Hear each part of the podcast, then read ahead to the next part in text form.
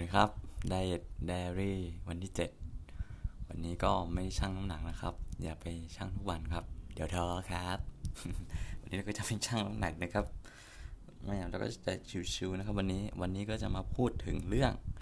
การคำนวณแคลอรี่ครับผมโอ้โหตอนนี้ก็น่าจะยาวสักนิดหนึ่งนะครับ ที่จริงเนี่ยวิธีการคำนวณแคลอรี่เนี่ยมันมีอยู่หลายวิธีเลยนะครับผมแต่ว่าเราจะเลือกใช้วิธีที่มันง่าย เพราะว่า เราก็ต้องไปปรับขึ้นปรับลงตามความเหมาะสมอยู่ดีนะครับ ดังนั้นเนี่ยสูตรที่เราจะมาคำนวณกันเนี่ยมันจะเป็นสูตรที่ง่ายและรวดเร็ว แต่ก่อนที่จะคำนวณแคลอรี่นะครับ เราควรปรับพฤติกรรมก่อนนะครับผม ส่วนวิธีการปรับพฤติกรรมอะไรต่างๆเนี่ยผมได้ทำในตอนที่ผ่านมาแล้วนะครับ ผมก็สามารถย้อนกลับไปดูกันได้นะครับสำหรับสเต็ปในการคำนวณแคลอรี่ก็จะมีอยู่ 3 สเต็ปนะครับ ซึ่งความรู้นี้เนี่ยผมได้มาจาก ฟิตจังชันนะครับ ซึ่งผมไปเรียนกับเขามา ทุกคนก็สามารถเฮ้ยไปติดตามเขาได้หรือไปดูช่องเขาได้เฮ้ยเขาเก่งกว่าผมเยอะครับ ผม ช่องนี้ก็เป็นของพี่ฟ้าใสนะครับหลายคนก็น่าจะรู้จักกัน ก็บอกเลยว่าช่องนี้คุณภาพนะครับ กลับมาต่อกันที่step ในการคำนวณแคลอรี่นะครับ ก็มีอยู่ 3 step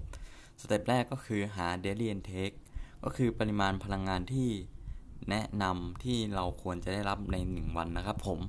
daily intake ไม่ใช่ BMR นะครับ BMR ก็คือ basal metabolic rate ก็คืออัตราการเผาผลาญในขณะพัก แต่ daily intake ก็คือพลังงานที่เราควรได้รับในแต่ละวันก็คือเออปริมาณอาหารที่เราควรกินนั่นแหละครับผม อันข้อที่2ครับก็จะเป็นการหาโปรตีนเทคนะครับ โปรตีนเนี่ยมันเป็นสารอาหารที่สำคัญในการที่อยากจะเพิ่มกล้าม ดังนั้นเราต้องคิดโปรตีนก่อนนะครับผม 3. ครับแป้งและไขมันนะครับ ก็จะคำนวณในส่วนสุดท้ายนะครับ มาอันแรกกันเลยเราต้องหา daily intake ก่อน อันดับแรกเนี่ย เราต้องหา ideal body weight ก่อน ideal body weight ก็คืออน้ำหนักตัวที่ควรจะเป็นนะครับผม ideal body weight คือน้ำหนักตัวที่ควรจะเป็นนะครับ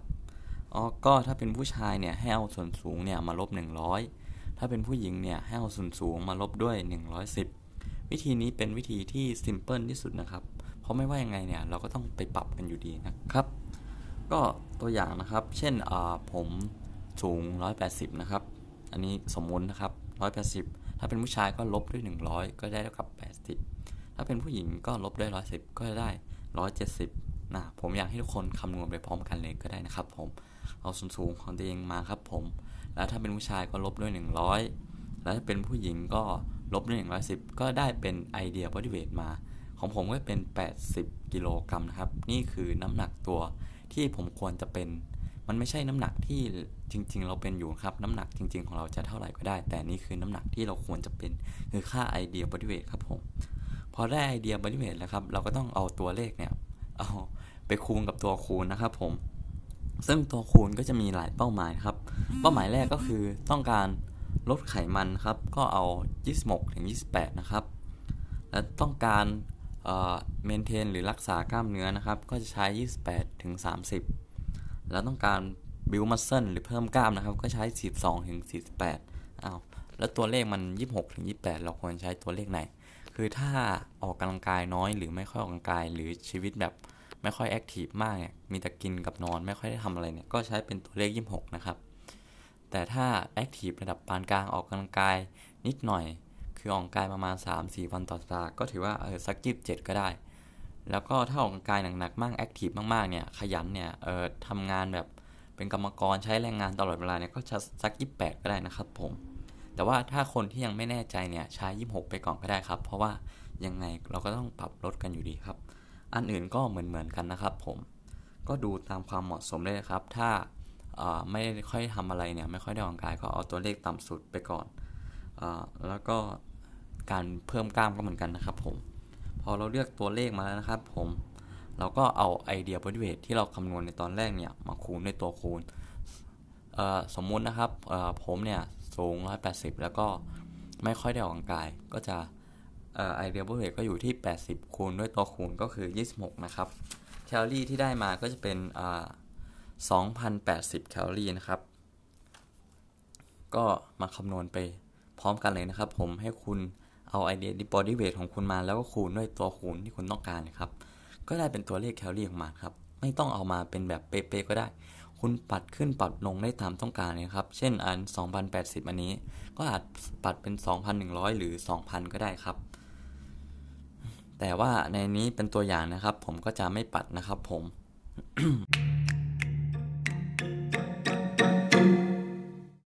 ต่อมาเราก็จะคำนวณ protein intake นะครับ เราได้ daily intake ก็คือพลังงานที่เราควรกินไปแล้วเออของตัวอย่างของผมก็จะเป็น 2,080 กิโลแคลอรี่นะครับผม แล้ว protein intake เนี่ยแต่ละคนแต่ละเป้าหมายก็จะไม่เท่ากันนะครับผม แต่วันนี้เราก็จะใช้เป็น 2 กรัมต่อน้ำหนักตัว 1 กิโลกรัมแล้วกันนะครับ คืออในเรื่องของโปรตีนเนี่ยผมได้พูดไปในตอนที่ผ่านๆมานะครับ ก็สามารถกลับไปฟังกันได้ครับผม ก็เราใช้เป็น 2 กิโลกรัมเอ้ย2กรัมต่อน้ำหนักตัว 1 กิโล เพราะว่าเฮ้ยมันเป็นแรงที่เขาใช้กันมากที่สุด เป็นเกณฑ์ที่เขาใช้กันมากที่สุดนะครับ ในการที่จะเพิ่มกล้าม แล้วก็เอา2เนี่ยมาคูณกับ ideal body weight ของเรานะครับผม ideal body weight ที่ผมคำนวณมาก็คือ 80 คูณด้วย 2 ก็จะได้ 160 กรัม จากนั้น 1 กิโลกรัมเฮ้ย1กรัมเท่ากับ 4 กิโลแคลอรี่ได้พูดไปแล้วนะครับ ตอนที่แล้ว โปรตีน 1 กรัมให้พลังงานทั้งหมด 4 แคลอรี่ ดังนั้นเนี่ยเราต้องเอา 160 กรัมเนี่ยไปคูณด้วย 4 ก็ได้ทั้งหมด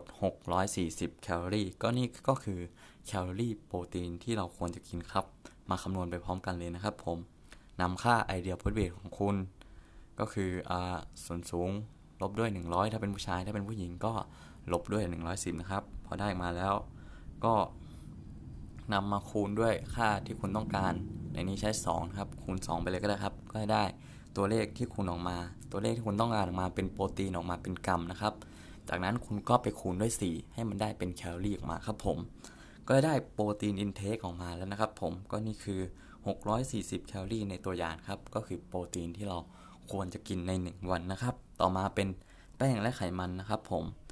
แต่ละเป้าหมายก็จะกินแป้งต่างกันนะครับ แต่ว่าเพื่อให้ง่าย ๆเนี่ย ใช้เป็นแป้งและไขมันเนี่ย50%ของแคลอรี่ที่เหลือแล้วกัน อันดับแรกเราก็เอา daily intake ของเราก็คือที่เราคำนวณแคลอรี่มาทั้งหมด ในนี้ก็เป็น 2,080 นะครับ มาลบกับ protein intake ก็คือแคลอรี่ของโปรตีนที่เราคำนวณมาเออของตัวอย่างก็เป็น 640 นะครับนำมาลดกันก็จะเหลือนำมาลบกันก็จะเหลือ 1,440 กิโลแคลอรี่ครับ ก็นี่ก็คือตัวเลข การแบ่งแป้งและไขมันที่เราควรจะกินนะครับนำออกมาลบกันนี้ก่อนนะครับ ให้คุณเนี่ยหา daily intake คุณนำมาลบกับ protein intake ที่เป็นแคลอรี่นะครับนำมาลบกันคุณก็จะได้แคลอรี่ของแป้งและไขมันมาครับ จากนั้นเรามาทำการคำนวณแป้งกันก่อนนะครับผม ให้คุณเนี่ยเอาแคลอรี่ที่มันหักลบกันแล้วเนี่ย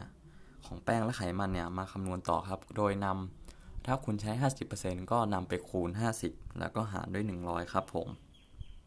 ก็ผมก็ได้เอา 1,440 ไปคูณ 50 แล้วก็หารด้วย 100 ครับ ก็ได้ออกมาเป็นอ่า720 แคลอรี่นะครับ ก็นี่ก็จะเป็นสัดส่วนแป้ง และไขมันที่ผมควรจะกินคือมัน 50%ดังนั้นมันจึงเท่ากัน คุณก็ถ้าคุณอยากหาไขมันคุณก็เอา 1,440 ก็คือ แคลอรี่ที่คุณลบออกมาจากเดลินเทคลบกับโปรตีนเทคก็จะได้แคลอรี่ของแป้งและไขมันไปคูณ 50 แล้วก็หารด้วย 100 นะครับผมทำไปพร้อมกันเลยก็ได้นะครับ ก็จะได้ออกมาปุ๊บทีนี้นะมันเป็นแคลอรี่ครับ ดังนั้นเนี่ยเราต้องนำไปหาร 4 ถ้าเป็นแป้งนะครับเอ่อถ้าเป็นแป้งเนี่ยให้คุณนำเอ่อสมมติตัวนี้เป็น 720คุณก็นำไปหาร 4 แล้วก็นำไปหาร 4 ก็ได้แป้งเป็น 180 กรัมนะครับ ก็คือแป้ง 180 กรัม ที่เราควรจะต้องกิน ถ้าคิดเป็นแคลอรี่ก็จะเป็น 720 แคลอรี่การคำนวณเป็นกรัมมันแค่ทำให้เราดูง่ายนะครับ ผม สุดท้ายมันก็เท่ากันอยู่ดีครับ ก็คือกินแป้ง 720 แคลอรี่ คิดเป็นกรัมก็เป็น180 กรัม ก็คือเอา 720 แคลอรี่เนี่ยนำไปหารด้วย 4 นะครับ ก็จะทวนกันบ่อยหน่อยครับ เพื่อที่จะได้เข้าใจกัน ต่อมาแล้วก็คำนวณสัดส่วนไขมันนะครับผม ไขมันเนี่ย เมื่อนำแคลอรี่ที่หักลบกับเดลินเทคลบกับโปรตีนเทคเราก็ได้แคลอรี่สัดส่วนแป้งและไขมันมาครับ ก็คือในตัวอย่างก็เป็น 1,440 เราก็นำไปคูณ 50 แล้วก็หารด้วย 100 ก็จะได้ 720 เท่ากันเลยนะครับผม ผมก็คำนวณตามไปเลยนะครับ ให้เอา daily intake ของคุณลบกับ protein intake ก็ได้เท่ากับแคลอรี่ที่ สัดส่วนเป็นแป้งของไขมันนะครับจากนั้นนำตัวเลขที่ได้เนี่ยมาคูณ 50 แล้วหารด้วย 100 ก็ได้เป็นตัวเลขมาครับ ในนี้ก็จะเป็น 720 นะครับผม ไขมัน 1 กรัมให้พลังงานทั้งหมด 9 แคลอรี่นะครับ ดังนั้นเนี่ยเราต้องเอา720 ไปหารด้วย 9 ครับ ก็ได้เป็นไขมันทั้งหมด 80 กรัมออกมานะครับผม อ่า พอคุณคำนวณได้พอคุณคำนวณสัดส่วนแป้งและไขมันได้แล้วนะครับอพ อคุณคำนวณไขมันออกมาแล้ว โดยการไปคูณ 50 และหารด้วย 100 นะครับผม คุณก็ได้ตัวเลขสัดส่วนไขมันของคุณออกมา จากนั้นนำไปหารด้วย 9 ก็จะได้เป็นไขมันเป็นกรัมที่คุณต้องการออกมาครับผม จากนั้นก็สรุปนะครับ ในตัวอย่างก็จะเป็นกินโปรตีน 160 กรัม กินแป้ง 180 กรัม กินไขมัน 80 กรัมเเมื่อคุณคำนวณครบทุกอย่างแล้วนี่ก็เป็นสัดส่วนแป้งโปรตีนไขมันที่ควรจะกินนะครับ ส่วนพวกวิตามินแร่แร่ธาตุเนี่ย เราไม่จำเป็นต้องคำนวณนะครับ ให้คุณกินในปริมาณที่คุณต้องการเลย กินไปเยอะๆ กินเท่าที่คุณกินได้เลยนะครับ ผม เพราะพวกนี้เป็นสิ่งที่สำคัญอยู่แล้ว พวกวิตามินเนี่ย พวกผักต่างๆ เนี่ยคือเราแทบไม่ต้องไปนับแคลอรี่มาเลยนะครับ ผม กินไปตามที่คุณต้องการเลยนะครับ แล้วเมื่อคำนวณออกมาแล้วเนี่ย ผมแนะนำว่าให้คุณทำซ้ำอีกรอบหนึ่งนะครับ ผม เพื่อเป็นการทบทวนหรือว่าเพื่อเป็นการเช็คอีกครั้งว่า เฮ้ย คุณคำนวณเนี่ยถูกหรือเปล่านะครับ ก็นี่เป็นแคลอรี่นะครับสำหรับการคำนวณ ตอนหน้าผมจะมาบอกวิธีว่าเฮ้ยแล้วเราจะรู้ได้ไงว่าอาหารแต่อย่างมันแคลอรี่เท่าไหร่หรืออาหารแต่อย่างเราต้องไปคิดยังไงอะไรยังไง เดี๋ยวตอนหน้าผมจะมาเล่าให้ฟังนะครับผม แต่ว่าง่าย ๆ ก็เออกลับกลับคำนวณกันก่อนแล้วไอ้พวกที่อาหารต่างๆเนี่ยเราไปเซิร์ชใน Google ก็ได้นะครับ ก็ลองทำดูก็ได้นะครับ ก็วันนี้ก็พูดถึงแคลอรี่ประมาณเท่านี้นะครับ กลับมาที่วันนี้ผมกินอะไร วันนี้ผมกินอะไรก็ขอเปิดหนังสือนิดนึงที่จดไว้วันนี้นะครับ มื้อเช้าตอน 11โมงวันนี้ผมแพ้แล้วครับ ผมกินขนมไป2ห่อนะครับ แล้วก็เค้กครึ่งชิ้น เค้กเนี่ยแคลอรี่ก็ค่อนข้างเยอะนะครับ เพราะว่ามีแป้ง มีนมใช่ไหมแล้วก็ใส่มีวิปครีมอะไรต่างๆ แล้วก็มีน้ำตาลค่อนข้างเยอะนะครับ ผมตอนหนึ่งชิ้นก็ประมาณ ร้อยสองร้อยแคลเลยนะครับผม แล้วก็กินข้าวอีกประมาณ 200 กรัม ส่วนผัดผักเนี่ยผมก็ผัดผักที่แม่ทำนะครับ ก็ใส่หมูค่อนข้างเยอะ แล้วก็ใส่ผักค่อนข้างเยอะก็จะเป็นอะไรที่ดีนะครับแล้วตอนบ่ายสามผมก็ไปกินเค้กหนึ่งชิ้นนะครับ แล้วตอน5โมงเนี่ยผมก็มีผัดผักเหลือ ผมก็กินข้าวประมาณ 200 กรัม แล้วกินผัดผักที่เหลือไปแล้วก็ทอดไข่เจียว ทอดไข่เจียวเนี่ยใช้น้ำมันแค่ช้อนเดียวนะครับ เรียกว่าเออไม่ถึงช้อน ผมทำกระทะให้ร้อนก่อน จากนั้นก็ใส่น้ำมันลงไป แล้วก็คนคนคนให้มันให้น้ำมันมันเคลือบอยู่บนกระทะ แล้วก็ตักน้ำมันที่มันเหลือออกนะครับ ก็นี่ก็เป็นวิธีการประหยัดแคลอรี่ได้นะครับสำหรับคนที่